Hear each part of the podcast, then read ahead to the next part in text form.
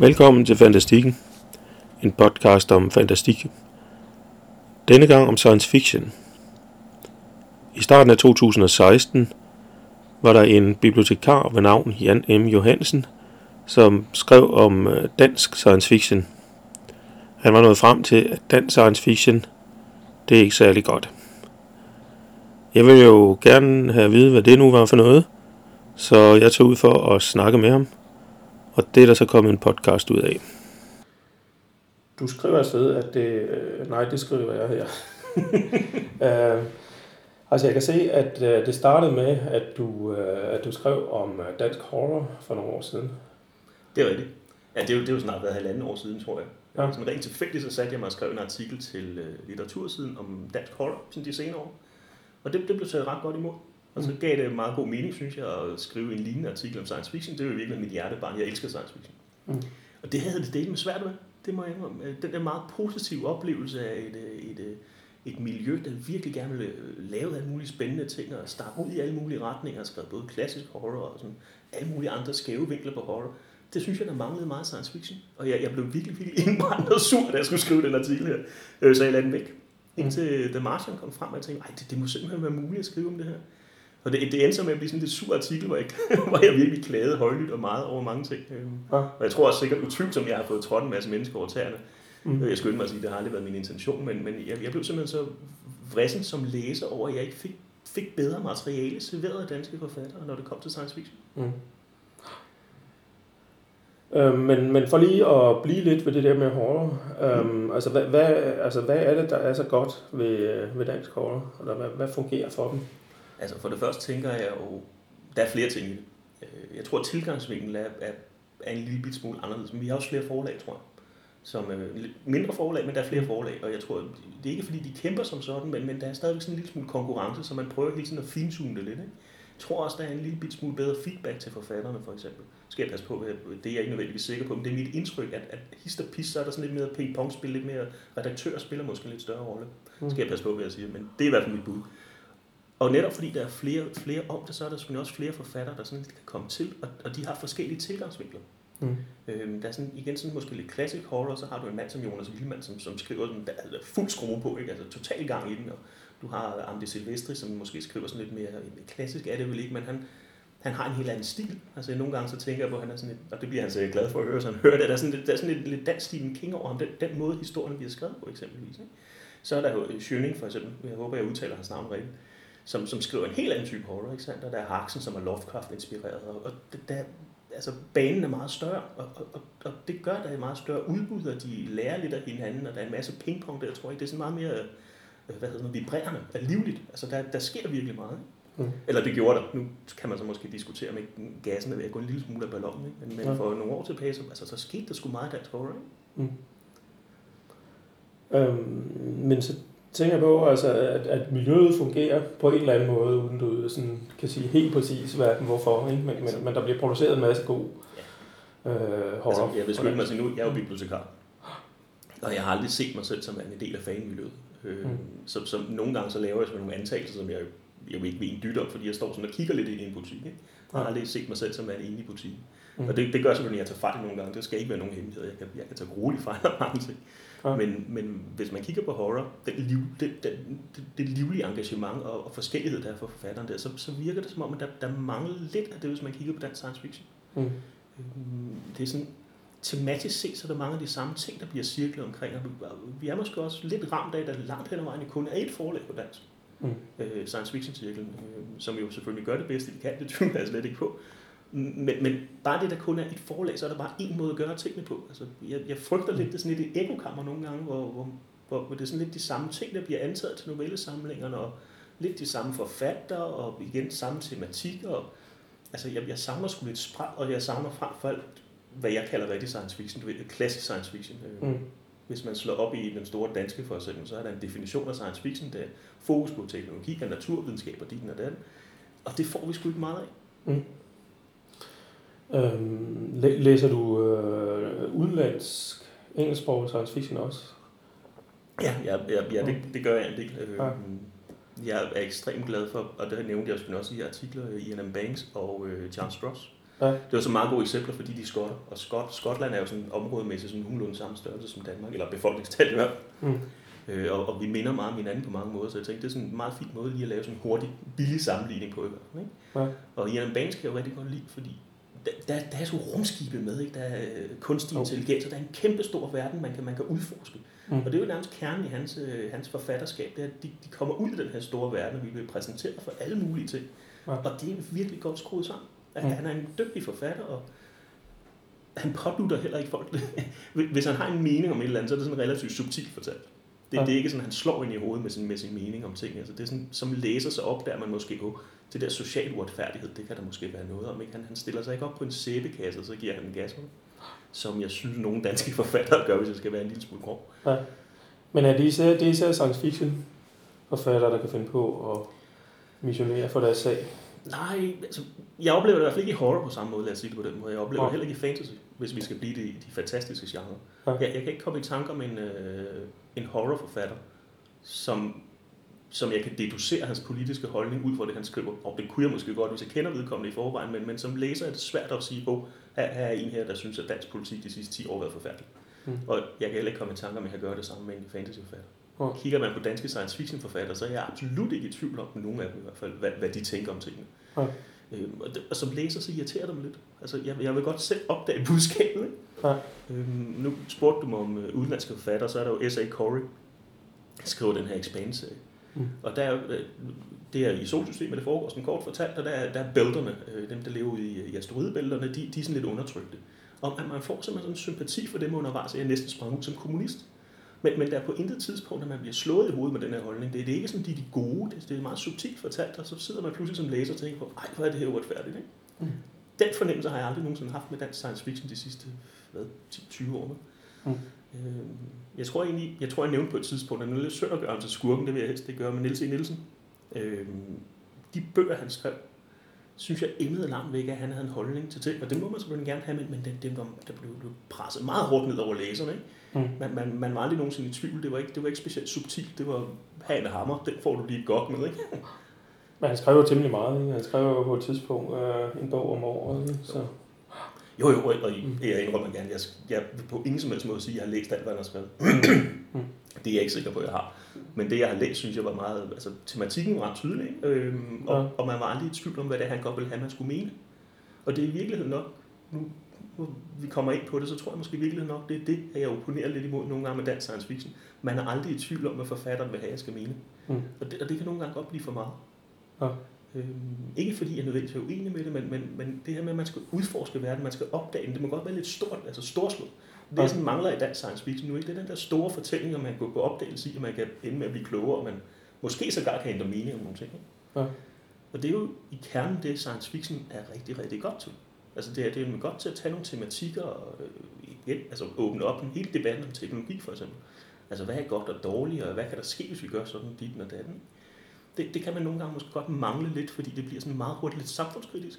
Og, og ja, det, det, det skuffer mig nogle gange lidt. Ikke? Mm. Men bliver der slet ikke skrevet nogen af den slags øh, på dansk, mener du? Altså, jeg, jeg vil sige, jeg er meget svært ved at finde dem. Altså, nu er jeg jo bibliotekar, så jeg gik jo straks og nørdet til opgaven, ja. så jeg slog simpelthen op. Hvad er der science fiction? Og så opdagede jeg, at der var meget lidt science fiction. Øh, det er måske kun en tredjedel, der faktisk bliver udgivet, der rent faktisk er katalogiseret som science fiction, ellers er det jo de her dystopier, fremtidsfortællinger, og så har de jo nemlig gerne lidt anden vinkel. Mm. Og igen, altså jeg, jeg kan simpelthen ikke, jeg har, jeg har svært ved at huske, det er ikke noget, jeg har bidt mærke i, at der er et eller andet med rumskib. Ja. Det, det, det, jeg kan simpelthen ikke huske det. Ja. Til gengæld så er der en, en masse sådan på det jævne fortællinger, der er sådan lidt navlepillende, der er sådan måske i virkeligheden mere sådan socialkritiske, eller sådan lidt socialrealistiske, eller, eller sådan øh, blød, blød videnskab i, i hovedrollen. Ikke? Ja. Øhm, og, og de er der utvivlsomt. Det kan, altså, jeg vil på ingen som helst måde postulere, at jeg læser alt, og jeg ved alt, men, mm. men, men jeg har bare ikke stødt på dem. Ja. Og de mennesker, jeg sådan generelt har talt med, de, igen, jeg sondrer en lille smule mellem, hvad skal man sige, det klassiske fanmiljø eller fanmiljøet, og så måske også almindelige læser. Og de af mine kammersugar, som er meget glade for science fiction, de, de, de mangler også den der gode fortælling for, for, øh, for dansk science fiction, du ved, hvor, mm. hvor, hvor man kan sige, hey, det her skulle science fiction, der er mit rumskib, ikke? ja. Jeg tænker på, øh, altså dit udgangspunkt er jo, øh, var jo så som bibliotekar at finde nogle bøger, du kunne anbefale til nogen, og det kunne kunne du så ikke finde nogen? Ej, jeg vil, jeg vil meget gerne tale dansk science fiction op. Jeg vil godt ja. sige, at det er en succeshistorie, det er ligesom med horror for eksempel. Ikke? Ja. mand, der sker meget her. Nogle fantastiske historier, der er i gang i gaden. Ja. Og så, sådan var det ikke rigtigt. Ja. Altså, jeg, jeg, synes også, det var svært at se, der måske en udvikling måske de sidste 10 år. Det var sådan lidt, mm. Jeg synes egentlig ikke, tingene havde ændret sig meget. Det var sådan lidt, ja. tematisk set var det lidt det samme. Vi stadigvæk sådan tøffede lidt rundt i, og, og, og ja, der, der manglede der, der manglede et eller andet. Jeg har svært ved at sætte fingeren på, hvad det var. Altså, det har jeg selvfølgelig en mening om, men, men mm. hvis jeg skal være meget objektiv, så, så er det måske svært at sætte fingeren på, hvad det er. Men det, det virker bare som om, det er sådan, det er sådan lidt en grå masse. Ja. Der, der, mangler lidt spral, der mangler lidt forskellighed igen. Der mangler, der mangler den her... The Martian, eksempelvis. Ikke? Det, det var blandt andet den, der provokerede mig lidt til at, at begynde at skrive om det her sådan igen. Altså, den, hvorfor har vi ikke skrevet sådan en historie på dansk? Altså, der er jo masser af mennesker med teknisk viden, øh, viden der i princippet godt kunne skrive sådan et hard science bog, hvor, hvor man gjorde videnskab til noget fantastisk. Mm. Den historie mangler vi bare. Altså, den, den, der er sådan helt, der er helt flanke, der ikke er dækket af det her dansk science fiction. Ja. Ikke? Oh. Altså, nu, nu er du væsentligt mere velbevandret i det end jeg. Altså, det kan vel tænkes, der er en historie. Ja. Men, men kan du selv komme på en, på en historie, der er sådan tematisk set mere om det Martian på dansk? Ikke sådan øh, uden at, og jeg skal klippe, klippe en masse tænkepause ud af podcasten. det må du selvfølgelig gerne, det er slet man må godt skyde lidt, ligesom i tv-køkken. Nej, nej, men du har ret i, at, at det er altså, øh, at den type science fiction er der øh, meget bekendt også sådan forholdsvis lidt af, selvom jeg synes, man ser lidt indimellem. Ikke?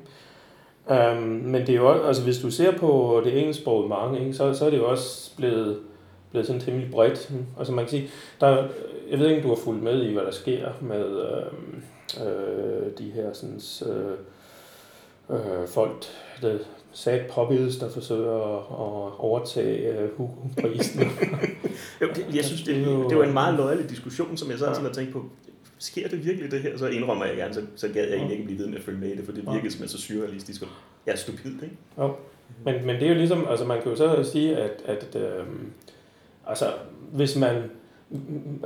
Der findes sikkert nogen, der synes, at dansk science fiction er udmærket, og så kunne de så se dig som sådan en sad poppy, der kommer ind og vil sige, at det er noget værre lort, jeres ting, og, og, og, og det skal være ligesom i gamle dage. Fordi det er jo ligesom, sad poppies, de er jo også, det er jo, øh, Jamen, det er jo i princippet space opera, de gerne vil have, mm. at, at uh, kommer, kommer til sin ret, og, og military science fiction, ikke? Så meget, meget, altså det, meget det, det, de har. Ja, altså hard science og space opera og military science, det, det har jeg blødt på, for det er absolut ikke nogen hemmelighed.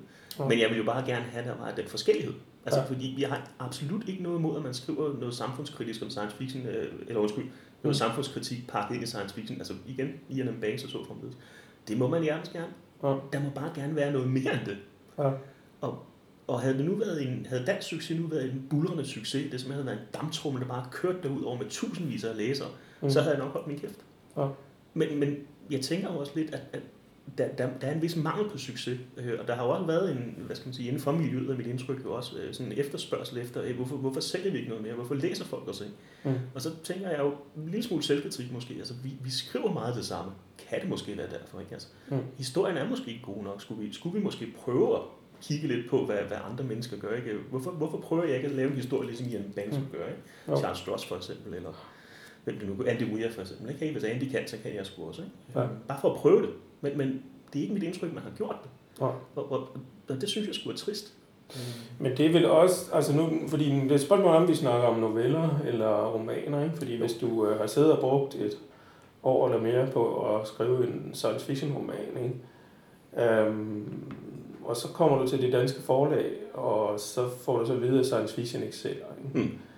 øh, det er i hvert fald ret stor sandsynlighed for. Ikke? Øhm, og, øh, og så næste gang du skriver en roman, så skriver du en krimi for eksempel. Ikke? Mm. Så hvis du er til flere forskellige genrer. Ikke? Altså, det, det, altså jeg, øh, men, men dem er der jo så rent, altså de der kryds, krydsgenre, eller hvad man nu skal kalde dem, er der jo nogle stykker i. Mm. Øh, og nogle af dem klarer sig meget godt. Der er jo, og hvad hedder han nu, øh, Thomas, hedder han Klemen, Clemens, Thomas Klemen, det er lidt pinligt, for jeg kender ham, så det er lidt uhyggeligt. Mm. Men jeg har skrevet Berlin 404 for eksempel. Ikke? Øh, det er jo egentlig et meget godt eksempel på sådan en krydsgenre, gråzone ja. område, man befinder sig i. Nå, men jeg tænker mere på, at, at øh, grunden til, at du ikke ser de der bøger, det er måske fordi, at, at det, det, det er, er, er en... Ja. Øh, hvad hedder det, ond cirkel, ikke? Altså, fordi forlagene, de kan se, det ikke sælger, så, bliver der ikke, øh, så udgiver de ikke noget, så bliver der ikke solgt noget, og, Det er rigtigt. Men, men, men der er jo så forfattere, der måske er så snedige, som du også lagde lidt op til det, de prøver at sprede sig lidt ud. Ja. Og en af grundene til, det måske heller ikke sælger, er jo selvfølgelig, fordi man kan se, at, at det, det gør det jo ikke. Ja. Altså, det, det, igen, det er en ond cirkel, det er jeg godt klar over, men, men for at bryde en cirkel, må man jo nogle gange så prøve noget andet. Mm. Og, og hvis forslagene, øh, ja, det ved jeg jo heller ikke, men hvis forlagene generelt giver afslag på en given type historie, så kunne man måske prøve at vinkle den lidt og lave noget andet. Mm. Det, det vil jeg helst ikke gøre mig klog på, fordi det, det ved jeg jo ikke nok om. Ja. Men som læser kan jeg jo bare se, at udbuddet er bare ikke særlig stort. Og det udbud, der er, det, er sådan, altså det, det minder altså meget om, om det samme og sig selv. Og Mm. nu kan vi jo, altså, du kan jo selv tænke lidt over det. De sidste 10 år, synes du så rent faktisk tematisk set, der er sket en eller anden form for udvikling i dansk science fiction? Altså, jeg er nok ikke øh, den rette at spørge, fordi jeg selv har været Jo, nå, jo, men, haft men altså, involveret i det. altså, for- om ikke kan du i hvert fald påpege, jeg men- tager faktuelt fejl, tænker jeg. jo, jo, jo, men altså, jeg har også haft et par kæpheste, ikke? Altså, øhm, på, altså, det var, det var sådan, at øh, for om, der omkring 10 år siden, ikke? Altså, der, der var der, øh, øh, af og til, så dumpede der så en, øh, en, en enkelt roman ud, ikke? Og måske en novelle eller to, eller sådan noget, ikke? Men, men, men ligesom øh, sådan et fænomen, som, som lige under overfladen, ikke? Altså, hvor der trods alt er øh, i hvert, øh, hvert år er en 20-30 forfatter med, og øh, hvor der også er en del udskiftning. Så, så det vil sige, der, der er sådan rimelig mange, der, der forsøger sig med science fiction noveller. Ikke? Og det, det, det synes jeg, det var jo, altså det var da et, øh, absolut et fremskridt. Ikke? Men, men, men også det, at øh, jamen, øh, så nu er vi så nået dertil, og hvad så? Ikke? Og, øh, og så, vil, så vil det give dig ret i, at, har, det ændret sig, har det ændret sig de sidste 10 Nej. år? Fordi, altså, vi kunne vel godt have siddet i 2006 næsten have haft den samme samtale, kunne vi ikke det? jo, altså jeg synes måske, der er nogle forfattere, der er blevet lidt bedre. Ikke? Jo, jo. Men, Men øh, der er så også nogen, der er forsvundet væk til andre genrer og sådan noget. Ikke? men, men nu tænker jeg sådan rent tematisk. Altså, fordi, altså, vi kan jo altid have en lang debat om kvalitet Ja. og sådan noget. Det kan også være, at vi kommer ind på det. Men nu tænker jeg bare sådan tematisk. Altså, hvis man, den, den store røde tråd i dansk science fiction er mit, mit benhårde postulat i hvert fald. Den har ikke ændret sig en tyd de sidste 10 Nej. år. Og det er, altså der mener du øh, dys, dystopi og Ja, ja, og- post-apocalypse ja, netop, øh, og, Og de der sådan og den lidt, slags. Jeg ved ikke, Ja. jeg ved faktisk ikke, hvordan mine kolleger de, øh, kvalificerer at noget af en fremtidsfortælling frem for science fiction. Jeg har sådan Mm. en vag idé om det. Og, det, og, og det er jo igen også, at fremtidsfortællinger måske er science fiction bare uden science. Ikke? Mm. Ja. Og, og dem får vi bare rigtig mange af. Altså, Ja. jeg, jeg kan ikke umiddelbart se, at der er kommet, kommet mere rigtig science fiction i Mm. anførselstegn. Og det er jo også det, jeg tænker, er måske en del af problemet. Ikke? Altså, Ja. at, vi, at vi når måske ikke ud til læserne, fordi de i virkeligheden går ud og hungrer efter i anførselstegn rigtig science fiction, og så køber de den måske på engelsk. Hvorimod at vi i Danmark bliver ved med at fodre dem med det samme de sidste, lad os bare sige 10 år, Mm. og undrer os lidt over, at tingene ikke ændrer sig. Ja. Altså, hvorfor, hvorfor kommer folk ikke til troen, når vi har fyldt op med det samme, som vi gjorde de sidste 10 år? ikke? Ja. Og, og jeg synes jo, det er synd og ærgerligt, fordi jeg er slet ikke i tvivl om, der er dygtige danske forfattere, der kunne gøre det her. Formoder jeg da i hvert fald. Men, men det bliver meget rigtig gjort, og jeg synes, det er synd og trist. Altså det der, det der ærgerligt, at jeg skal, jeg skal få mit science fiction fix på min Kindle, hvorimod jeg måske kunne have købt science fiction cirkelens bøger, eller hvad pokker nu måtte komme fra Valeta. Ikke? Ja. Øhm, Det er jo i virkeligheden, det er jo, altså meget af min kritik bunder i bund og grund i ærgelse. Altså det, det, det Ja. ærger mig, og det nærer mig, fordi vi, vi burde jo kunne lave god science fiction i Danmark. Og vi har gjort det, og det har været populært. Så, så er toget bare kørt lige pludselig, ikke? Ja. Øhm, Og det er måske den diskussion, jeg synes, det kan være interessant, hvorfor det er det. Øhm, Fordi jeg synes, jeg, jeg tænker lidt, jeg, jeg tror ikke, det er for hårdt at sige rent faktuelt, så er dansk science fiction nok nede i, i, i, på, på et lavpunkt nu. Det sælger ikke særlig godt, det lugner ikke særlig godt ud. Ja. Øhm, jeg vil skyde på nu. Det nemmeste er for mig, fordi meget science fiction er jo ikke klassificeret som science fiction i bibliotekssystemerne. Mm. Så jeg var så fræk, så jeg bare kiggede på science fiction udgivelser, Mm. fordi det er sådan ret bredt. Altså de, de leverer ting, der er jo science fiction. Ikke? Ja. Og jeg vil skyde på en tredjedel af det er nok øh, katalogiseret som science fiction. Ja. På Odense der har vi cirka 70-80% af udgivelserne. Øh, og vi har gerne et til to eksemplarer af dem, og de er cirka udlånt en gang hver 18 år. Mm. Og når jeg siger et til to eksemplarer, så er det nok tættere på et eksemplar i virkeligheden. Ja. Det er Odense. Det, Ja. det, det er Odense bibliotekerne, vi taler om. En ret stor by og en ret stor bibliotek. Mm. Det er delen ikke særlig meget. Ja. Tænker jeg ikke? Altså det, det, det er faktisk lidt deprimerende, synes jeg. Ja, altså, det, det, bliver til sig lånt ud. Altså, Jo, Så ja, det er bevares. ikke, Men, men, men, men altså, Ja. du ved, i Odense, så er der et til to eksemplarer, de udlånt cirka seks gange om året. Ikke? Ja. Ja. Det, altså, det er sgu ikke, det er ikke godt. Ja. Og det, det, jeg synes, det er et eksempel på, at det godt kunne blive bedre. Men, men hvis vi nu sammenligner med horror, at, at, altså, er det så bedre for dansk horror? At låner, udlåner de bedre? Ja, eller? det gør det. Okay. Det er ikke sådan, at man kan sige, at det er, wow, det er helt vildt, men, Ja. men det, det gør de som udgangspunkt. Og det, det, det, hører man jo nogle gange fra for eksempel Vildmand, at øh, jamen, der er ikke nogen, der gider læse hans bøger. Ja, Men, det, øh, det, det, er jo også... Jeg ved ikke med salgstal. Det, det, det skal jeg ikke kunne sige. Det er jo i virkeligheden det, der står og falder med. Ja. Men mit indtryk er, i biblioteksvæsenet, det er i hvert fald... Jeg sad og købte bøger i Ringsted blandt andet, og der, der kan jeg i hvert fald sige det med sikkerhed. Der købte vi væsentligt mere horror, end vi købte øh, science fiction. Mm. Det har jo selvfølgelig også i sagens noget at gøre med, at der blev udgivet mere horror, men, men vi købte mere horror. Ja. Og det lå også bedre ud. Mm. Og min indtryk er også, det er lidt det samme i Odense. Ja. Øhm, der sidder jeg dog ikke i materialeindkøb, så der kan jeg bare følge med i statistikkerne. Men, men vi køber ret bredt ind af horror. For eksempel på mit lille bibliotek, jeg sidder og tager, der har vi en del horror stående, men vi har meget lidt nyere science fiction. Altså, mm. vi har stort set ikke, jeg tror, vi har to eller sådan noget af lige under overfladen stående, eksempelvis. Ja. Øh, og jeg er ikke engang sikker på, at vi har The Martian stående på hylden. Det mener jeg faktisk ikke, vi har. Nej. Vi har Ready Player One, og det er også fordi, jeg reddede den for en autokassation på et tidspunkt, vi har lånt den, ikke? Ja. øhm, så, så science fiction, det, det, det, det Ja. har det bare svært, og det, og det låner ikke særlig godt. Heller ikke, heller ikke de der store, store ting, det har det også en Mm. lille smule svært i, i biblioteksvæsenet. Det indrømmer jeg gerne. Ja. Øhm, Men, men man kan altid man kan jo altid diskutere og tænke, at udlands science fiction, det vil jeg ikke rigtig gøre mig klog på, men det danske Mm. science fiction kan man godt tage fat i og tale lidt om, at hvorfor sker der ikke lidt mere her? Ikke? Og det er Ja. også fordi, det er vores egen andedam, så det, det, det er jo lidt nemmere for os at diskutere. Ikke? Mm. Øhm, Så, så igen, som udgangspunkt, så er min erfaring i hvert fald, at vi køber ikke særlig meget af det, for det låner ikke særlig godt ud. Og selvom vi har det, så låner det rent faktisk ikke særlig godt ud. Mm. Øh, og horror derimod, det, det, det køber vi noget mere af, og det låner altså også bedre ud. Ja. Øh, Altså, har det så fungeret for dansk science fiction på noget tidspunkt? Altså, det er jo så også spørgsmålet. Ja, det er rigtigt. Og nu kan jeg jo mest af det huske fra da jeg var barn, og jeg, jeg er født i 74. Og i sagens natur, så lavede jeg jo ikke statistik på ting dengang. Jeg arbejdede heller ikke i biblioteksvæsenet. Mm. Men, men jeg kan da huske, at, øh, at science fiction var noget, der blev talt mere om, og det, det virkede som om, at det var, det, var, det var noget mere ind. Nu var jeg selvfølgelig også et barn dengang.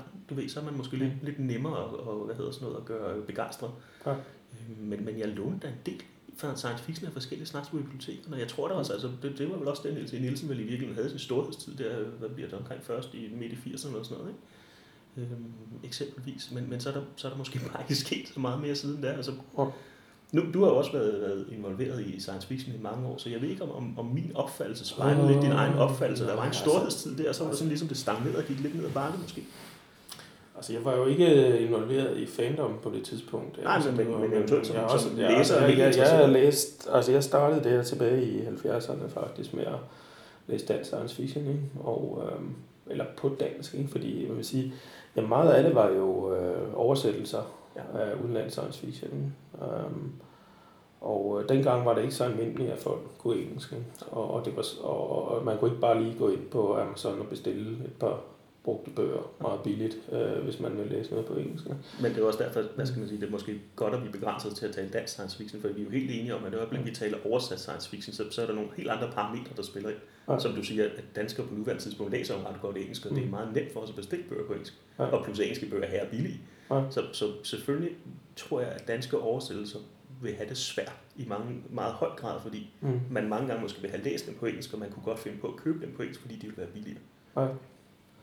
Men Det, det, det problem, eller hvad skal man sige, har man jo ikke med dansk science fiction. Derfor er det måske lidt nemmere at slå ned på at sige, hey, hvad sker der her, ikke? Mm. Men det hænger jo lidt sammen, ikke? Altså, hvis, hvis, hvis man er vant til at, at læse science fiction på dansk ved at læse oversættelser, så er, man, så er det måske lidt nemmere at hoppe over på at læse noget, noget der er, er, er oprindeligt skrevet på dansk også. Jo, det, er det, det har du helt klart en pointe i, det er klart. Men, men, men jeg synes stadig bare, at man, altså, nu kommer jeg til at gentage mig selv lidt, og jeg vil skyde på, at jeg lyder som en frodende galing, når man genhører det her, men, men der mangler bare en eller anden udvikling i, i, i dansk science fiction, Mm. som, som ærger mig lidt, og som jeg tror gør, at, at det, det, altså det her tog, som sagt, der er kørt lidt måske. ikke? Altså vi, vi havde, mit bedste bud er, at der var en eller anden storhedstid dansk science fiction først i 80'erne, måske midt i 80'erne. Og så er der bare ikke rigtig sket noget siden. Altså, så har det været sådan lidt en genre, der, jeg ved ikke, om den har været forfald som sådan, men udviklingsmæssigt har det skulle stå sådan lidt i stampe. Ikke? Mm. Øhm, og så er der kommet sådan en gut som Kasper Kolding, Ja. som, som skriver, og det er jo science fiction, det kommer vi jo ikke helt udenom. Også lidt samfundskritik og så fremledes, men det lykkedes faktisk ham at springe rammerne og komme ud Ja. øh, med, med den københavnske borgerkrig, øh, undskyld, nej, men danske, danske borger, amerikanske borgerkrig, ja. Okay. så man, ja. Men øh, med den danske borgerkrig, øh, Ja. og, og komme med i Danmarks, øh, det er altså øh, romanklub, altså den store mm. læseklub, ikke? Jo, jo. Øhm, og, og, vi har også nogle andre små eksempler, histen og pisten på, på noget, der i virkeligheden er science fiction, der egentlig, der egentlig godt kan, Ja. og der sker en udvikling. Men, men det er jo også, altså man kan sige, Kasper Kolding er jo også sådan, hvad kan man sige, sådan en eller anden sammensvejsning Mm. mellem mainstream litteratur og science fiction, kan man sige. Jo. Øhm, så det er måske derfor også, at den kunne blive udgivet ved et, et af de store forlag og, og så videre. Ikke? Men, men er, er det sådan noget, du savner, eller er det bare sådan Altså, jeg, et eksempel? Ja, det, jeg tænker, det er et godt eksempel på, det kan lade sig gøre i hvert fald, så langt Mm. så det. Ja. Men, men selvfølgelig, det må Så- der også godt være noget mere af, men, Ja. men i hele taget, det Så skal det, ikke... det behøver ikke at være noget med rumskibe og... Nej, nej, nej, nej, slet ikke. Slet ikke. Nej. Nej, nej, nej, det burde jeg måske klarificere lidt, men så Mm. lad os gøre det. Altså, jeg, jeg, jeg savner en bredde i dansk science fiction. Jeg, jeg vil godt have nogle flere tematikker at spille. Ja. Øhm, og, og jeg tror også, det vil være sundt for dansk science fiction. Mm. Og så er vi lidt tilbage til, til min hovedanke, det er, de her ting, der bliver udgivet nu, ser bare ud til at have det meget, meget svært. Mm. Ikke? Og, og tematisk set, i min optik, minder de meget om hinanden. Så hvis man udgiver et eller andet, eller man skriver et eller andet, som ikke rigtig bliver læst, eller i hvert fald har svært ved at komme ud over rammen, så, så bør man måske prøve at ændre det lidt. Ikke? Altså, så, Mm. hey, hvis jeg bliver ved med at skrive om, hvor, hvor forfærdelige tingene udvikler sig, øh, klimakatastrofer, hvad ved jeg, og folk ikke rigtig læser det, Mm. mm. så skulle jeg måske prøve nogle rumskibe, ikke? bare for at Ja, blive ved ja. med at tage det som eksempel. Ikke? Fordi jeg tror, vi nok i nogen grad begge to kan blive enige om, at det bliver der ikke skrevet særlig meget om. Nå. Altså, så, så lad os måske prøve det, fordi ikke? altså, de her store, store historier, du ved, hvor man udforsker verden og universet, de her fortællinger, der bliver lidt større end, end, end det her navlepilleri, hvor man, hvor man Mm. meget firkantet tager udgangspunkt i, i noget, der ind i nutiden. Mm. Altså, du ved, det, det, det bliver bare sådan lidt for trist, når man har set det før. Ikke? Og det er jo virkelig måske det, man har set det før. Som, som læser, der bliver man måske lidt skuffet, hvis man stort set læser de samme historier igen og igen, bare en lidt anden indpakning. Mm. Det er sådan lidt firkantet sagt, men det er i hvert fald den erfaring, jeg har med dansk science fiction. Ikke? Og jeg har Mm. set meget af det før. Det er de samme tematikker. Det kan godt være, at det er godt skrevet. Det er noget af det. Ingen tvivl om det. Ja. Noget af det også, det kan jeg godt sige højt, lidt noget juks. Men, men det er også fordi, altså, der mangler noget spral. Der, der mangler sgu et eller andet. Ikke? Mm. Altså hvad så med øh, forskellen på romaner og noveller? Altså er det... Øh, altså som bibliotekar, ikke? Altså hvad, hvad, altså, hvad, hvad lånes bedst ud? Ja, altså. Altså er jeg tror også, at dansk science fiction har også det problem med Ja. ja. noveller. Ikke? Altså, det, kan, det er jo simpelthen umuligt at ud. Ja. Nej, det, selvfølgelig er det umuligt, men, men det deler mig op ad bakke. Jeg skal næsten bruge en høtyp for at tvinge nogen til at låne det. Ikke? Ja. Og ironisk nok, vil jeg sige, det er jo også en sandhed motivation, for jeg kan rent faktisk godt låne horror-antologier ud. Ja. Ikke voldsomt imponerende, men jeg kan faktisk godt låne dem ud. Ja. Altså, og, jeg, og jeg kan mindes, folk kommer og spørger efter dem. Ja. Jeg har aldrig nogensinde haft samme oplevelse med science fiction på dansk, og det, og det er jo Mm. trist og træls. Ja. Så, så igen er der også, ja, det er svært med noveller, men det er også sådan, det, det er svært på forskellige niveauer. Mm. Øh, Svært at låne horror ud, det er stort set umuligt at låne science fiction ud. Så, så det er ikke kun formatet, der gør sig gældende. Det, det er altså også, der, der er et eller andet andet på spil her. Mm. Men udover det har du fuldstændig ret. Noveller har det svært, og antologier har det svært. Ja. Og det kan også blive lidt trist i længden, tror jeg, at du kun får noveller. Mm. Fordi igen, så er vi tilbage til de der store historier, det er lidt svære at fortælle på novelleplan. Mm. Fordi, ja, det er jo klart, ikke? Du har, hvad har du måske 20-40 sider eller sådan noget, ikke? Ja. Øhm, det, det begrænser jo historien. Der er grænser for, hvor meget man kan folde ud. Øh, jeg tænker, de fortælletekniske greb er jo sikkert også anderledes. Ja, altså det, det, er jo, altså det er jo, man kan sige, i hvert fald øh, sådan den amerikanske tradition, ikke? Altså det startede, det startede med noveller Mm. I pulp-magasiner, ikke? og så øh, romanerne kom så til senere i hvert fald i den tradition, ikke? så man kan sige, altså det der er rigtig, det med meget rumskib, det, det var, det var øh, altså det, det, det, det startede med noveller, ikke? Ja. Øh, og så blev det til, Nå, men, må lave selvfølgelig toger, ikke? Ja. og så udgive den som roman bagefter, ikke? Nå, men jeg vil sige, Charles Stross, som jeg er stor fan af, han skriver nogle fremragende noveller. Altså det, er, Mm. det er han virkelig god til, men han skriver også romaner. Ja. Altså, og det er jo det. Jeg har ikke noget imod noveller, jeg synes, det er fint. Jeg kan også godt lide antologier. Men jeg vil også godt have lidt mere, så er vi tilbage til det Mm. igen også, det her med, der mangler lidt bredde. Nej. Fordi hvis du kun skriver noveller og udgiver antologier, så, så, så altså man, man begrænser vores historie, for det, det giver jo næsten sig selv, at du vil ikke kunne fortælle en øh, Frank Herberts øh, Klit Dune. Det vil man jo ikke kunne fortælle i novelleform, Ja. eksempelvis. Vel? Ja. Øh, Ian M. Banks øh, kulturhistorie der, de vil, Ja. de vil også, hvis de kun var blevet fortalt i novelleform, ikke? Mm. jeg er heller ikke helt sikker på, at de er blevet så stor succes, som de er. Nej, altså, han har jo skrevet nogle noveller i det univers. Men, Ja, ja, så er vi tilbage til igen. Han har Ja. skrevet nogle noveller. Han har ikke kun for eksempel skrevet noveller. Altså, fordi alt andet lige, det Ja. giver jo næsten sig selv. Har du, jeg ved ikke, hvor tykke hans bøger, de vil på en 500-600 sider, ikke? Ja. du kan fortælle nogle andre historier, du kan folde dem ud på en anden måde, der kan komme nogle andre nuancer og dybder, end der for eksempel er en novelle på, lad os være glade i 60 sider. Ikke? Jo. Jo, men altså, det er de færreste jo imod væk. Jeg ved, hvad er en gennemsnitsnovelle lige, øh, lige under overfladen? 20 sider, hvis vi er Ja, noget af den stil. Ja. slag på tasken. Ikke? Ja. Og, og i nogle sammenhæng fungerer det fint, at man kan fortælle nogle gode historier, men, men mm. der må godt være lidt mere end det. Nej, det er nok, altså sådan, den øh, genre, der hedder øh, New Space Opera, Mm. mm. øh, den, den, den øh, findes jo ikke på dansk, ikke? Altså, fordi det, det, det, den gør sig næsten kun i, øh, i øh, romanform, ikke? fordi den skal, være, altså, den skal have den der Space Operas, øh, som du siger, sådan det svung og storhed, der, ja, storladende. Ja. Og øh, ja, det, er- altså, det, kan ikke, det, kan, ikke- det kan ikke lade sig gøre. Altså, man, man kan skrive nogle, øh, man kan skrive nogle noveller, der foregår i sådan et univers og sådan noget, men, men det er jo ikke nok at, at, sådan at præsentere, præsentere det sådan med, med alt udstyret, ikke? og så, så, så, så skal der sådan en, en pænt tyk roman til. Ikke? Altså Jonas Vildmand, jeg kan godt være at ham lidt nu, så må han tilgive mig. Men jeg erindrer, at han på et tidspunkt sagde, at han ville prøve at skrive sine noveller, ja, undskyld, sine romaner, som hver kapitel var en novelle, for ligesom at holde dampen oppe, så der var fuld skrue på hele vejen igennem. Ja. Og det synes jeg egentlig, det giver egentlig også meget god mening. Mm. Og, og det siger jo også en lille smule om, at, at, at der er, altså noveller er måske sådan lidt mere, også en lidt mere koncentreret historie. Altså der er sådan et Mm. bum. Altså, øhm, og det er også derfor, de fungerer godt som horror, tror jeg, Mm. i virkeligheden. Altså øh, horror, horror genren gør sig, gør sig egentlig meget godt i novelleform, fordi det er det der, der, der kan komme det der måske lidt hårde gys, eller hvad jeg skal sige. Ja. Og så har du selvfølgelig også romanform, hvor du får det lidt, måske lidt mere langtrukne gys, lidt mere stemning og sådan noget andet.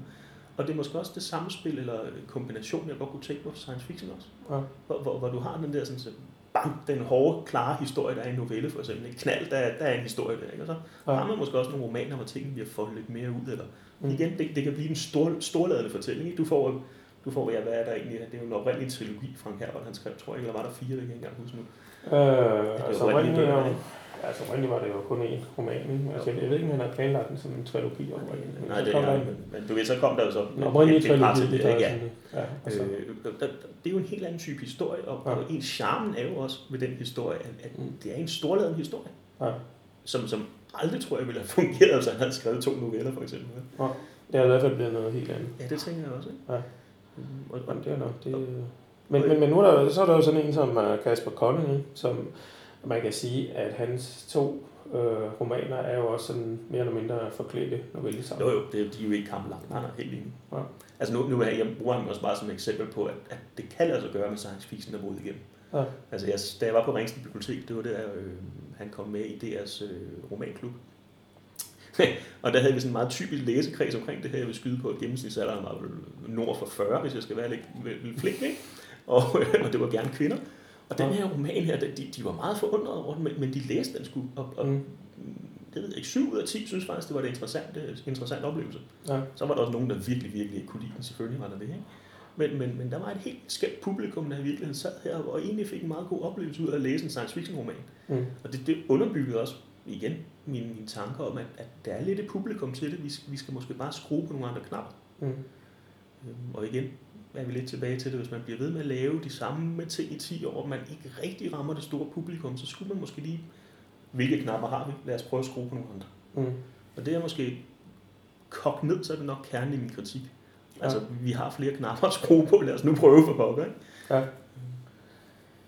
Jo, altså, jamen, altså, det, er altså, det, er det, altså, så man sige, det der New Space War, altså en af de ting, der ligesom ikke er prøvet. Men, Ja, og hard, hard sci-fi, altså det, altså igen tilbage til Ja. ja. The Martian, ikke? Altså, Ja. ja. meget bekendt er der et par af forfatteren, der har nogle ganske fine eksamener i, øh, i, i naturvidenskab, jeg tror, der er ingeniør også, og sådan noget andet, ikke? Mm.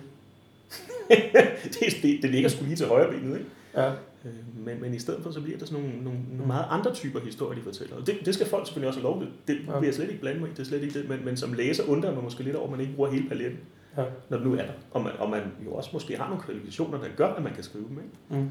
Fordi jeg vil aldrig kunne skrive en hard science historie, fordi det, jeg kan ikke lægge to og to sammen og få fire hver gang. Mm. Men, men, men det er der jo folk, der rent faktisk har en uddannelse, der gør, at de måske godt kunne skrive en historie. Altså, så prøv dog for pokker. Giv det Ja. ja. en chance. Jo, men det, altså, man ser jo også her til også, øh, sådan en som uh, Richard Ibsen for eksempel, han, uh, han har i hvert fald rigtig mange af sine historier noget med fra, han kender til fra sin forskningsverden. Men, men, det, men, men altså, nu skal jeg passe på, hvad jeg siger selvfølgelig, men, men så er vi tilbage til, at jeg formoder, jeg kan ikke mindes, at jeg har set en roman for hans hånd, det kan godt være, jeg overset Nej, det, det har du ikke. Ja. Og, og, og, vi kommer nok ikke udenom, at, at der mangler lidt mangfoldighed. Mm. Altså nu gentager jeg mig selv, men det her med nogle forskellige typer historier, sådan noget, altså det, det, det er forsøget værd, ikke? Det er dejligt nemt for mig som læser og bibliotekar selvfølgelig at gøre mig klog på, ja. folk skal drive, drive et forlag, men, men, jo, men, men, men, det ser bare ud som om, vi mangler et eller andet. Og, og hvis, der er en eller anden, hvis der er noget, man mangler, så, altså, mm. så giver det sgu meget god mening, at man prøver at, at, at søge derhen, ja. i stedet for at blive ved med igen, og, og det er mig, der siger det her selvfølgelig, og udgive de samme ting igen og igen. Ja. Men sådan apropos forlag, ikke? Altså, øh, så Marshall startede jo som følge tone på øh, forfatterens hjemmeside, ja, ja. ikke? Og så selvudgav han yes. bagefter. Ikke? Så, øh. Og det er også derfor, jeg synes, det er et fantastisk godt eksempel, fordi mm. her har du rent faktisk en person, der har løbet helt pivetøjet i gang selv. Ja. Og igen, altså, nu ved jeg jo godt, det er sådan en ting, der sker en ud af en million, men, men mm. hvis det kan lade sig gøre en gang, mm. altså så kan det også lade sig gøre to gange. Ja, ja sådan en historie ligesom J.K. Rowling, der sad ja, ikke? og skrev på Der er jo også, og hvad, nu, øh, hvad nu det der Lies of Locke Lamora, det er godt nok fantasy nu, kan jeg så ikke huske, hvad forfatteren hedder. Men meget bekendt, så starter han vist også med at skrive historie til sin hjemmeside, og så pludselig så kvægte det sig op. Mm. Så det er sådan noget, man sikkert ser mere og mere. Ja. Ikke fordi det kun skal være sådan, skulle jeg skynde mig at sige, og det er heller ikke, heller ikke noget, man skal satse på, tror jeg. Mm. Men, men det giver selvfølgelig nogle andre muligheder end anden spændvidde. Ja. Og der kan man måske sige, at, at uh, der er nogle af de der horrorforfattere, der er sådan lidt mere, hvad skal vi kalde dem, iværksættertyper. End, uh, ja. ja. Ja, ja det, det tror jeg faktisk er en meget god måde at sige det på. Ja. Og det er måske i bund og grund nok det, der måske adskiller det en lille smule fra science fiction miljøet, og sikkert også fra fantasy miljøet, vil jeg sige. At, at, at der er sådan lidt mere fandens i voldsked, altså den der iværksættertype der, jeg skal mm. nok selv så, hvis det mm. skal være sådan, ikke? Oh. Det, det kunne man måske godt. Altså den energi og det drive, hvis jeg skal være lidt grov og firkantet, kunne man måske godt savne hos science fiction forfatter ikke? Ja. Øh, i Danmark. Øhm, hvis I vil, jeg tror også på et tidspunkt, jeg fik sagt, og det, fortryder jeg måske lidt nu, men på den anden side set, så er der også lidt en sandhed i det, tror jeg, at det virker som om, at science fiction forfatter skriver meget om det, de kender til. Mm. Øh, at, at man måske er lidt bekymret for at, at, at, at springe sin comfort zone ikke? Og, og skrive noget andet. Ja. Altså jeg tror på et tidspunkt, jeg kom til at nævne, at der, der var sådan måske lidt dogenskab i det. Øh, intellektuelt dogenskab måske. Ikke? Altså, der, der, jeg har en eller anden vag idé her, i stedet for ja. måske sådan at, at prøve at presse citronen lidt, eller give den gas med et eller andet, så, så skriver jeg ligesom jeg altid har gjort. Ja. Ja, altså jeg har jo også været lidt efter, øh, eller efter, efter, men jeg har, jeg har lavet sådan nogle uddybede anmeldelser af, af jeg tror det er en 3-4 stykker af science fiction cirkens antologier, inklusive nogle, jeg vil selv have novelle med så, så sprang jeg så min novelle over.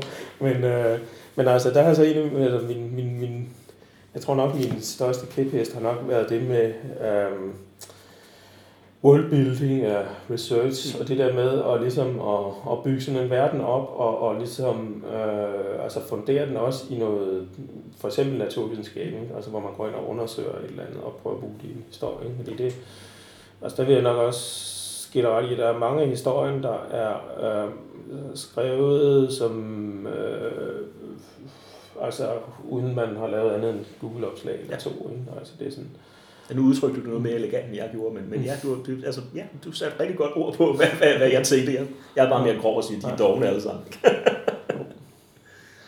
Jo, jo, men altså, ja, man skal jo passe lidt på, når man selv bor i klassen. Så. ja, nu er der, der ikke så mange ruder tilbage i mit, så jeg kaster lystigt med sten. Nå, nej, jeg tænkte mere på mit. så. Jo, jo. Øhm, men jeg ved ikke, altså, kan vi, altså, vi prøve at indkredse måske lidt mere af det, af det du savner, ikke? Altså, det jo. er hård science fiction, og så sådan noget stort, flot uh, space opera, men, men at moderne slags space opera, ikke? Altså, altså, det, jeg skulle mig sige, når nu jeg siger, at det skal, det skal være lidt storladen, eller hvad man skulle sige, så er det ikke, ikke nødvendigvis, fordi det skal være en space opera, det er mere det der med, med den store historie. Ja. Altså, du, altså det, hvor, hvor historien folder sig lidt ud, og, og man kan blive grebet af når man kan komme på opdagelse på fremmede verdener. Ikke? Det ja. behøver ikke nødvendigvis være space opera, vil jeg sige, men, ja. men du ved, de der lidt større historier, som, ja. som novelleform for eksempel blokerer lidt for. Ikke? Ja. Men, det, men det er rigtig større spænding i dansk science fiction. Altså, nogle af de ting, der mangler, altså lad os, lad os skrue på de knapper, lad os fylde noget på de flasker, ikke? Ja. Øh, i stedet for at lade dem stå på hylden. Og, for det virker jo som om, det er nogle af de ting, folk godt vil læse på engelsk. Mm eksempelvis. Ikke? Og, og man ja. kan jo godt lidt se, hvis, hvis danske læsere læser en del engelske bøger inden for hard science, eller military science fi, eller øh, space opera, eller hvad ved jeg, mm. hvorfor skulle vi så ikke prøve at lave noget af det på dansk også? Ja. Øh. Altså, mangler det spændende ikke? Mm. Mange også lidt spændende i det, der bliver udgivet forstået på den måde, at vi får virkelig mange noveller. ja. og, og hvis man kun får noveller, så bliver man sådan lidt træt af dem. Ja. Det gør jeg i hvert fald. Mm. Øh, en god roman, og nu siger jeg en god roman, det er jo meget subjektivt, men, men de her mange noveller her, de vil, de, jeg tror også, de vil, de vil stikke bedre ud. Altså, de, de vil blive set mere positivt på, hvis, hvis der var noget modvægt i form af romaner. Mm. Altså, noget, noget, nogle af de ting, der måske også bliver brokket lidt over, det er, at man, man næsten kun får noveller. Ja. Altså, det svarer jo lidt til, at hvis vi hver morgen måske kun sætter os og spiser chokopops, så det er sikkert meget fedt den første uge, men man begynder måske at blive lidt træt af det på 6. Ja. år, ikke? Jeg ved ikke, har du stiftet bekendtskab med nogle af science fiction-seriens, uh, science fiction cirklens tabserie? Ja, det er den for børn, jo ikke Ja. ja.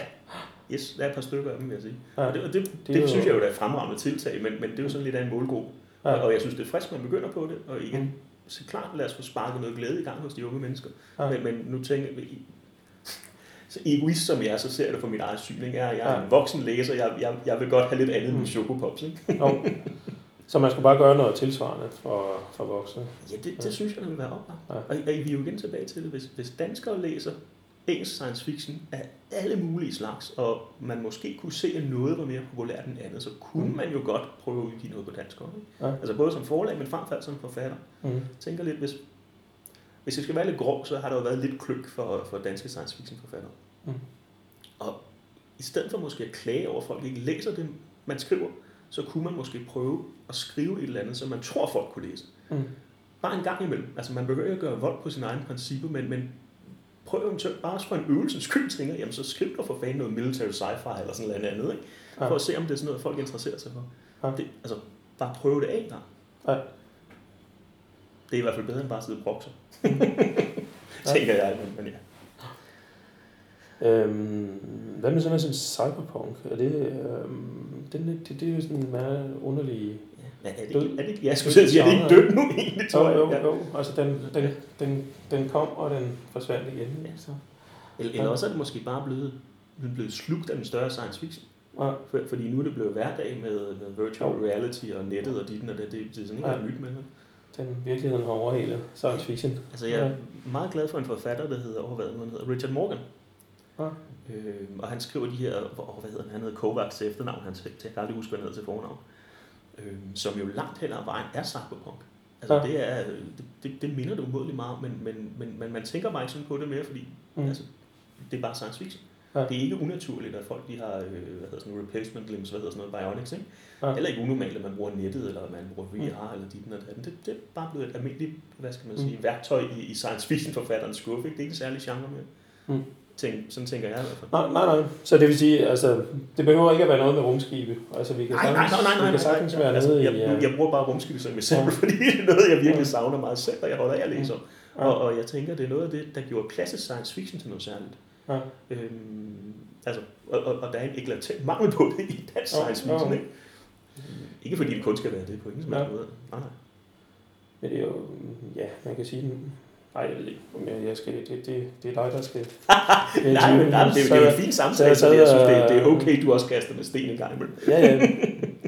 Altså, jeg sad og tænkte lidt over med, med, øhm, altså med det, hele det der med military science fiction og nogle påbils, der vi var inde på før, ikke? Altså, der måske også er lidt en tendens til at være sådan lidt snobbet omkring science fiction, at det der military science fiction, og det er, det er det er sådan bare det gamle space over det dårlige science fiction, som, som vi vil have.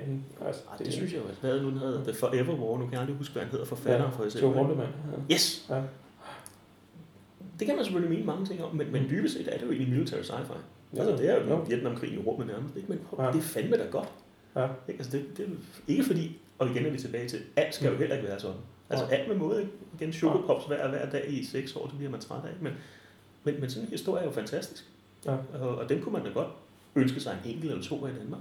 Mm. Altså nu kunne man jo godt, hvis man skulle være lidt, lidt grov, det er jeg meget åbenbart, kunne man jo godt lave en pendant til, til det danske engagement i, i alverdens brandzoner. Ikke? Altså, jo. Sådan en historie kunne man jo også godt have skrevet, altså kunne man godt skrive nu på dansk, tænker jeg. Ikke? Ja. Men, men mit bedste bud er sådan en ser vi ikke. Ja. Jo, vi ser måske, hvor du har en statsminister, der måske hedder Anders Fjord eller sådan noget andet, ikke? som virkelig er en tosse, ikke? og så tænker folk, åh oh, mand, det er skarpt skrevet det her. Nå, ja. Var ikke det en af mine noveller, du tænker på. Nej, nej, nej, nej, undskyld, så jeg kan undtale, så det er gå lidt hen over radaren, hvis du rent faktisk har skrevet sådan en undskyld. Ja, det er sådan, sådan ret, ret kort en, men jeg kan, jeg kan ikke engang huske, hvad han, hvad han. Men, men en igen, parodi på få. Nej, men det, det, skal der jo også være plads til, og så videre, og så videre. Du Mm. så er vi lidt tilbage til det igen. Der, det må bare godt være lidt bredere. Ja. Altså, fordi det, der, er jo, der er jo ingen tvivl om, at Anders Fogh, han, ham må man godt lave noget satire på. Det synes jeg egentlig også er på sin plads på en hver tænkelig måde. Ja. Igen bliver det måske bare lidt kedeligt, hvis det kun er det, ikke? Men altså, Hornemann, han havde så den fordel, at han, han havde selv været med i Vietnamkrigen. Ja, jo, jo, jo. Om? Og, og der er også mange, mange af de der militære SF-forfattere, ikke? Der, der er, om ikke har været udstationeret diverse steder i verden, så i hvert fald har, har været øh, haft en, en lang militær tjeneste Ja, bag sig. Så, øhm, Og så, altså selvfølgelig, så, altså det med at skrive, hvad du kender til, selvfølgelig bevarer mig vel, ikke? Men, men jeg tænker lige en smule, sådan en person har jo også, når de har sat sig ned og skrevet, har de jo sikkert også, hvad hedder sådan noget på dansk, øh, øh, brugt nogle grænser, altså udfordre sig selv, ikke? Fordi den gennemsnitlige militærmand er jo ikke født forfatter. Ja. Altså, så de har jo også skulle udfordre sig selv og prøve noget nyt og spændende, ikke? Altså nu skal Mm. jeg skulle sætte mig ned her og skrive en historie, ikke? Altså det må da også være lidt grænseoverskridende. ja. Det kan man også godt vende om at sige, at den gennemsnitlige danske science fiction forfatter måske også godt kunne sætte sig ned og sige, hey, jeg vil egentlig godt bryde nogle grænser i dag. Mm. I stedet for at skrive, hvad, hvad der falder mig nemt for, og hvad jeg Mm. mm. måske i virkeligheden synes brænder for, eller klager over den danske udenrigspolitik, eller hvad det nu vil være, så er virkelig sætte sig ned og prøve at skrive en lidt anden historie. Ja. Jeg, jo på, jeg vil også, altså krimier har jeg også, har jeg det også en lille smule svært ved på nuværende tidspunkt, fordi man, man ser meget af de samme typer af karakterer ved ikke? Altså jeg Ja, kunne rent ja. faktisk godt tænke mig at se en krimihistorie, hvor forfatteren har, eh, undskyld ikke forfatteren, slutter på, hovedpersonen har et almindeligt familieliv, måske har tre børn, og måske sågar stemmer på Dansk Folkeparti. Ja. Det kunne sgu da være en skæg historie at læse, fordi Mm. det har man ikke set før. Ja. Altså på nuværende tidspunkt er det som sådan faktisk helt alkoholiserede mennesker, der sidder er lidt sørgelige. Ikke? Altså det her med altså, prøve nogle andre vinkler engang. ikke? Jo, altså det er, det er, det er vel helt tilbage fra Sherlock Holmes også. Han var jo sådan en temmelig sær type. Jo. Altså, at man skulle ligesom, øh, fordi krimihistorien ofte er sådan lidt, øh, hvad kan man sige, sådan en rebus, der skal løses, Mm. så kan man så sætte, øh, så kan man så give kulør på den ved at have sådan en, en sær øh, detektiv. Og, Det men, men, men det er jo dybest set også bare dogenskab. Ikke? Altså, fordi man, altså, det, er jo, det, er jo, det er jo stafage. ikke? Du, du kunne jo højst sandsynligt godt lave et godt karakterstudie mm, af et rimelig almindeligt menneske i en krimi. Ikke? ja, Altså, hvor, her for nylig er der jo dukket en term op, der hedder øh, biblioterapi. Ja, hvor, hvor man jo ved at læse i anførselstegn god litteratur, så bliver man også øh, øh, ikke bedre menneske, og heller ikke nødvendigvis rask, men, men, men, men man får det på en eller anden måde bedre, man bliver mere empatisk menneske. Så, Nå, ja. Fordi der er sådan nogle gode personskildringer i. Ikke? Mm. Så, så, så der er nogle typer historier, der bliver båret af en god personskildring, og så er der dem, der bliver båret af plottet. Og krimi er jo selvfølgelig meget båret af plottet. mm, Men der er jo ikke noget i vejen for, for eksempel, at man også har en god personskildring. Ja. Men, men det kræver måske bare lidt, lidt nu kommer jeg sikkert til at blive enormt upopulær, kræver bare, at man laver et lidt andet og måske lidt hårdere arbejde. Fordi i stedet for, at man lægger alt, øh, alt energien i at skrive, skrive en kringlede, øh, kompliceret historie, så skal man pludselig også lave karakterstudie. Men øh, altså nu kender jeg primært øh, moderne krimier fra øh, film. Jeg havde håbet, du sagde bibliotekerne jo, men nej.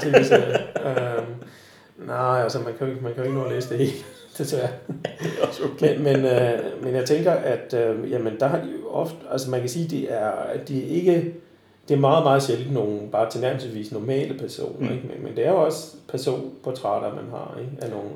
Og jeg tror også, at det, det mit gæt er, at det så også er noget, der, det, der, der gør, at den er, det er blevet så populær, den genre. Ikke? Fordi den er også i sit udgangspunkt temmelig nørdet. Ikke? Jo, jo. at du skal finde ud af, at, at øh, den der tante X, hun var derovre på det tidspunkt, og.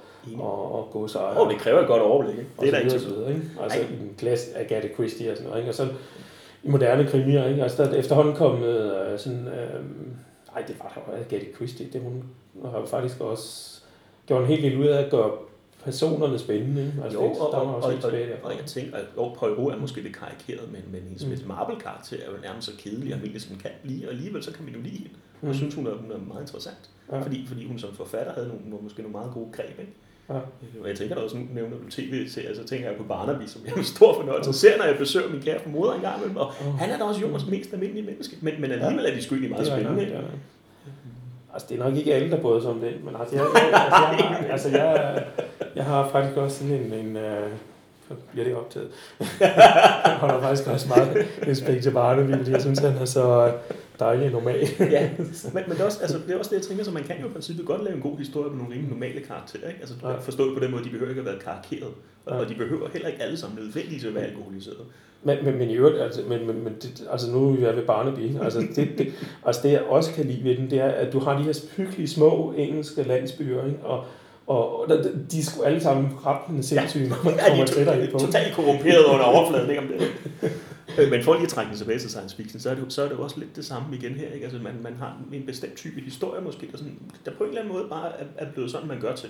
Mm. Øh, I stedet for måske at se, hey, hvordan laver den her historie med en måske en lidt anden karakter, altså, eller mm. lidt anden handling. Du ved, lidt det med at skrue på nogle flere knapper. Ja. Men jeg synes sådan en som uh, Sylvester, der breder sig over mange genrer, ikke? Altså, jeg synes, han, uh, han eksperimenterer også meget, ja. og også med, med science fiction. Ikke? Så, så altså, det findes jo ikke. Altså, der findes nogle forfattere. Altså, uden, uden at træde Amdi for meget over så holder han sig jo også stadig lidt inden for nogle... Altså, jeg kan ikke forestille mig ham for at mm. skrive en... Nu nævnte du Cyberpunk før. Jeg kan ikke forestille mig, mm. ham at skrive en Cyberpunk-historie. Altså, det må udfordre ham til det en dag, men, det, men, ja. men det kan jeg, jeg kan heller ikke nødvendigvis forestille mig, at han skriver sådan en, øh, en, en rumskibshistorie. Altså, ja. Øh, jeg kan ikke forestille mig at skrive military sci-fi, det kan jeg slet ikke forestille mig. Så, mm. så, så igen har han måske også en comfort zone, han ligesom bliver inde i, selvom han eksperimenterer. Ja. Altså, det, uden at skal lægge ham over i munden, det giver han mig sikkert selv for det her på et tidspunkt. Ikke? Altså, men, men selv de mere eksperimenterende forfattere ja. har jo en comfort zone, ikke? jo, det er ikke altså, de har, de har alle deres, øh, ligesom, øh, hvad skal man sige, trick, eller, ja. Ja, ja. Men jeg synes bare, der, altså, der er nogen, der er, sådan er, er bredere end andre. Ikke? Ja, de, de krydser meget genre. Ikke? Og det, det er, jo, en del af de forfattere, jeg måske virkelig synes er bedre. De, de gør jo nemlig, de skriver også mange gange meget i horror for eksempel. Ikke? Altså, de, ja. de, de, gør nemlig også, de skriver meget bredt. Og det, det synes jeg også er fedt nok. Mm. Men, men man skal sige, måske tematisk set, så er vi lidt tilbage til det igen, der, der, der, har, de, der har de måske sådan en, en stil, de ligesom holder sig indenfor. Mm. Altså det er ikke sådan, de far ude i buskaget og begynder at svinge om som machete og, og, og, hvad hedder sådan noget på dansk, laver en ny stil. Ja. Øhm, trailblazer. Altså det, det, det, det, synes jeg ikke, jeg kan se nogen steder. Jeg kan godt tage fejl, men, men det synes mm. jeg mangler lidt. Ikke? Nej, men altså det må være reelt nok, når, når, altså, når du altså, har læst ret meget, ikke? Og så og ligesom ikke har fået det der kig ud af det, ikke? Som, som, science, altså, som jeg også kan, altså, kan huske for mange science fiction bøger, jeg har læst. Ikke? Altså, det, det skal man gerne have. Ikke? Og jeg, jeg, det er, hvad hedder sådan noget sense of wonder, hvad hedder det på dansk? Ja, det, Altså det, det, det måske, skal det koges ned, så er det måske ja. det, jeg savner i science fiction, dansk ja. science fiction, eller sense ja. of wonder. Ja. Det er selvfølgelig svært at få som en voksen menneske. Det er mm. noget nemmere for, som barn bevare mig vel, men Mm. Men jeg oplever altså nogle gange med udenlandske forfattere, ja. at, at, den der sense of wonder er der. Altså Ian Banks er et godt eksempel, eller Shorts ja. også for den sags skyld. Ikke? Jo. Øhm, den her nye verden, der åbner sig ind, og man sådan sidder og tænker, wow, og man kan simpelthen bare, man, man må bare læse næste side. Ikke? Mm. Ja. Nej, men øh, altså, jeg, er jo, jeg jo heller ikke så god til at vurdere det, altså, fordi jeg også har været med i, nej, nej, i skabelsesprocessen, i hvert fald en del af, af, af dansk science fiction. Så, øh. Men derfor er det jo stadigvæk meget sjovt, når man nogle gange, som vi gør nu, vi sidder og taler sammen, så så nogle af de ting, jeg savner lidt, det er ikke sådan, at folk står i kø for at sige, så er det fordi, du ikke har læst den bog her. Mm. Altså det, det tænker jeg jo virkelig også er meget sigende. Altså ja. når jeg sidder her og jammer over min, lad os, lad os karikere lidt og sige, at jeg jammer over min mangel på rumskibe. Så er det jo ikke sådan, at folk de står i kø for at komme ind og kaste bøger i nakken på mig og sige, så er det fordi, du ikke har læst nok din spade. Mm. ja. um, jeg tænker på, um, du nævner et sted nogle, uh, altså nogle uh, ikke helt nye danske science fiction bøger, mm. som jeg godt kunne tænke mig at, at du uddybe lidt. Der var øh, Bodelsen gamle frysepunktet. Ja. Det, ja, og nu skal jeg jo lige pludselig huske, hvorfor kunne jeg godt lide den. Nej, mm. det, det kan jeg jo, fordi Anders Bodelsen bare jo Han er død nu, ikke? Det må han næsten være. Ja, Nå, faktisk skal passe på, jeg siger. Nå, hvis nu vi siger, at han er, så, så får vi ikke trådt nogle år Han, han er jo en god forfatter. Ja. Øh, basalt set, ikke? Altså, mm. det, det, er jo første skridt. Og så formår han også, nu kan jeg ikke huske, hvornår den er fra, øh, omkring 70 eller sådan noget, tror jeg. Jo, jeg tror, jeg var i hvert fald ikke så gammel, da jeg læste den, så... Så, så, så han, han laver jo også lidt noget nyt på det tidspunkt. Ikke? Mm. Han laver heller ikke sådan en klassisk historie mm. på, på daværende tidspunkt. Så, så allerede der kan man sige, der tænker man to ting. Ja, han er en ret god forfatter, han laver også, han laver også lidt noget andet, altså noget mm. anderledes. Altså han, han kommer jo også vidt ud fra sin comfort zone der, formoder jeg. Fordi ja. Jeg husker ham jo mest som krimiforfatter. Ja. Og så frem for alt, så laver han også en meget, ele, ele, sådan, han, den, den er meget elegant fortalt, den der måde. Han, han mm. driver også en eller anden form for lidt noget samfundskritik, sådan som jeg husker det. Men, men frem for alt, så viser han jo, hvordan ting kan gå lidt galt. Ikke? Altså han mm. skuer lidt ud i fremtiden, hvilket er jo også en af de ting, som science fiction er gode til. At ja. kigge lidt på nogle lidt teknologiske ting og sådan noget andet. Ja, det, det, det, synes jeg gør det til en ret god bog. Ja. Men han, altså, han er jo også, øh, altså det er jo også sådan en dystopi, mere eller mindre, som jeg Ja, ja. fald. Jo, jo, altså, Så, ja, altså den der fremtidsfortælling, det går roligt galt, kan man sige, så det har du sådan set ret i jo. Øhm, Og, og igen, jeg har heller ikke noget mod dystopier. Det, det er jo så bare nogle gange meget rart, hvis man også ser lidt noget andet end det. ja, Øh, Og jeg synes, han er et godt eksempel på, hvordan man laver en ret, ret velskrevet dystopi, som man også her senere, og, og det er jo en anden ting, jeg også mm, synes, hvad hedder sådan noget, karakteriserer god science fiction, det er, det er ret tidløst. Ja, Altså nu kan jeg, hvad han Haldeman, vi talte om før, den der øh, The Long War, For- Forever, Forever War. Ja. Ja. Den kan man jo også godt læse nu, og så stadig få Mm. noget ud af den. Altså den, Ja. den er ikke, øh, den er måske nok tidstypisk, men den er, den er meget bredt tidstypisk, ikke? mm, Det er ikke sådan, at man, man måske ikke forstår den, når man læser den 20 år senere. Vel? Mm. Der er nogle enkelte danske science fiction historier, som jeg tror, man vil få lidt svært ved at forstå om 30 år. Ikke? Sådan, hvad- jeg Mm. forstår ikke nødvendigvis. Jeg kan føle, forfatteren vil et eller andet her, men jeg forstår det ikke. ja, Øhm, Og, og det er en af de ting med Anders Bolsens frysepunkt, som jeg, jeg synes, selvfølgelig kan man godt mærke, at den er lidt bedaget. Nu det måske været 10 år siden, jeg har læst det. mm, Det er klart, der er et eller andet med sproget bevarer mig. Men, Ja. men det er stadig en historie, der holder. Altså, det er ikke, det er ikke sådan, at jeg blevet dybt forældet, men tænker, gud, det var forbarmet, jeg fatter ikke en bjælle, Ja. hvad der foregår herude. Så det er også noget med bare at fortælle en god historie. Og så, Jo, det, det er Ja. det jo. I kernen er det jo en god historie. Men, Ja. men en god historie, det er jo selvfølgelig subjektivt, så, så det, jeg vil ikke Mm. prøve sådan at danse lidt udenom det her med en god historie, fordi det har jeg jo sådan mine egne holdninger til. Ja. Men jeg er også meget opmærksom på, at det kan godt være en god historie, som jeg kan lide. Ja. Øh, Så, så derfor har jeg prøvet at pege lidt på nogle, nogle ting, som vi måske alle sammen kan diskutere lidt mere objektivt. Mm. Altså det her med, at det er sådan lidt, altså der mangler lidt sprænd i dansk science fiction, ikke? Altså, Ja. vi ser kun noveller og sådan Altså de her ting, der måske sådan er svære, og, og, og hvad skal man sige, sige, det er jo bare fordi, du har en holdning til det. Mm. Altså, vi alle sammen ret enige om, at vi ser virkelig mange noveller, ikke? og vi er vel også rimelig enige om, at der mangler nogle rumskibe for eksempel. Ikke? Så kan man altså diskutere, hvorfor, og den diskussion synes jeg er interessant. Mm, Øh, Men, men det er svært at argumentere imod. Igen, som sagt, ja. folk står ikke for at bryde min dør ind og sige, du mangler at læse de bøger her. Det er derfor, du tænker, som du gør. Ikke? ja. Ja, det er lidt mærkeligt, at for, altså, fordi folk interesserer sig jo også meget for øhm, øh, teknologi og videnskab.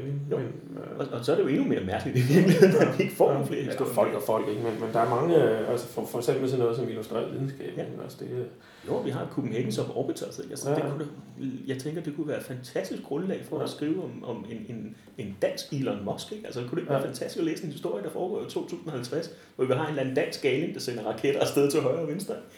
Jeg tror faktisk, at der er en amerikansk, i hvert fald jeg mener ikke, at han var dansker, som har skrevet en historie, hvor han kontaktede Copenhagen Suborbitals for, Okay. øh, fordi de skulle være med i historien på en eller anden måde. Ja, det er da ret fedt. Men ikke nogen danskere. Nej, nej, altså, det, det, Ja.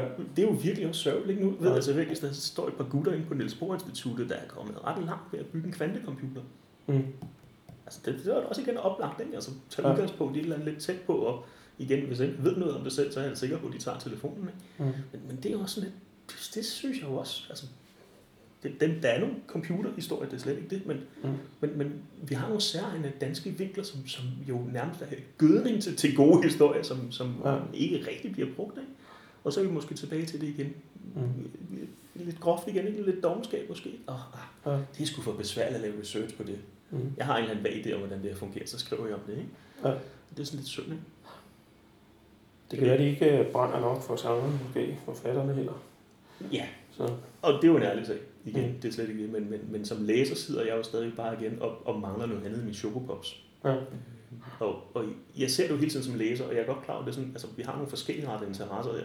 Mm. Men der er ingen tvivl om, at en forfatter, der godt kan lide at skrive det her, vil jo gerne fortsætte med at skrive et eller andet. Mm. Men jeg synes jo så også, at det er lidt svært efterfølgende at jamre sig over, hvis folk ikke har lyst til at læse det. Altså, nu ved jeg godt, der ikke er... Jo, der er sgu noget jammer. Det kommer vi nok ikke udenom. Der er, der er en del det i virkeligheden. Men, men hvis folk ikke vil have det, man tilbyder, så, altså, så prøv en anden indpakning. Altså igen, skru på nogle knapper. Mm. Prøv lidt noget andet. Altså, det er jo ikke, fordi vi mangler mulighed for at gøre det. Ja. Nu talte vi om Andy Weir før, for eksempel. Ikke? Altså, han, han, by, han bygger jo en fin karriere på, om det er fint. Hvis ikke der er nogen, der rigtig vil, vil have de her bøger, jeg laver, jamen, så smider jeg sgu nogle afsnit op på min hjemmeside, og så bygger han jo et kæmpe publikum. Mm. Eksempelvis. Ikke? Så, så hvis man brænder for et eller andet, så, så er mulighederne der, Ja. synes jeg. Det, det er i hvert fald det er lidt trist at, at opleve, at folk måske insisterer på at blive ved med at lave en til, klager lidt over, at der ikke sker noget ved det. Mm. Og, og, og så ser man en genre, der sådan stille og roligt sander til. Ikke? Ja. Jeg tænker, hvis man skal opsummere lidt, så, så, så mangler der måske nogle, nogle flere forskellige artede historier. Ja. Mangler måske også, at, at der er nogle forfattere, der, der, der prøver at tage springet og skrive noget andet, end de, de normalvis ville gøre. Ja. Også, altså jeg tænker også, det vil være en fin måde at udvikle sig selv på. At skrive, fint, så prøver jeg at skrive noget andet nu. Ikke? Mm. Altså komme lidt væk fra den slående, slående sti, hedder det vel egentlig på dansk. Ikke? Ja. Og så sidst men ikke mindst, kunne jeg også måske godt tænke mig lidt af en udgivelsesprofil. For, altså, det skal jo ikke være nogen hemmelighed af science fiction cirkel. Stort set den eneste, der udgiver science fiction som for alvor i Danmark i dag. Ikke? Og, og det virker også lidt som om, at, at for voksenlitteratur i hvert fald, der, der er lysten til at eksperimentere måske ikke så højt. Mm. Øhm, og lige så vel som, som jeg måske også tænker lidt, at man godt kunne være en anelse mere kritisk. Det, der har slået lige under overfladen lidt ihjel for mig, det er, at der er simpelthen nogle af de noveller i de samlinger, der er virkelig, virkelig ikke særlig gode. Mm. Og det er subjektivt, det er jeg godt klar over, men jeg tror godt, jeg kan forsvare sig i noget af det er lidt noget juks. Ikke? Ja. Øhm, og igen, køber man en antologi, eller sætter man som en antologi, og man når to historier ind, og så får man sådan en lidt en våd klud i fjeset, så det dræber sgu lidt læselysten. Ja. Lige så vel som der også mangler nogle romaner en gang til at modveje de mange, øh, mange noveller. Mm. Det tror jeg måske opsummerer min kritik meget godt. Ja. Okay, men jeg siger mange tak for interviewet. Det var så lidt. Nu bliver det spændende at se, om der dukker folk på høtyv og fakler op. nej, nej, det tror jeg ikke. Det tror jeg ikke.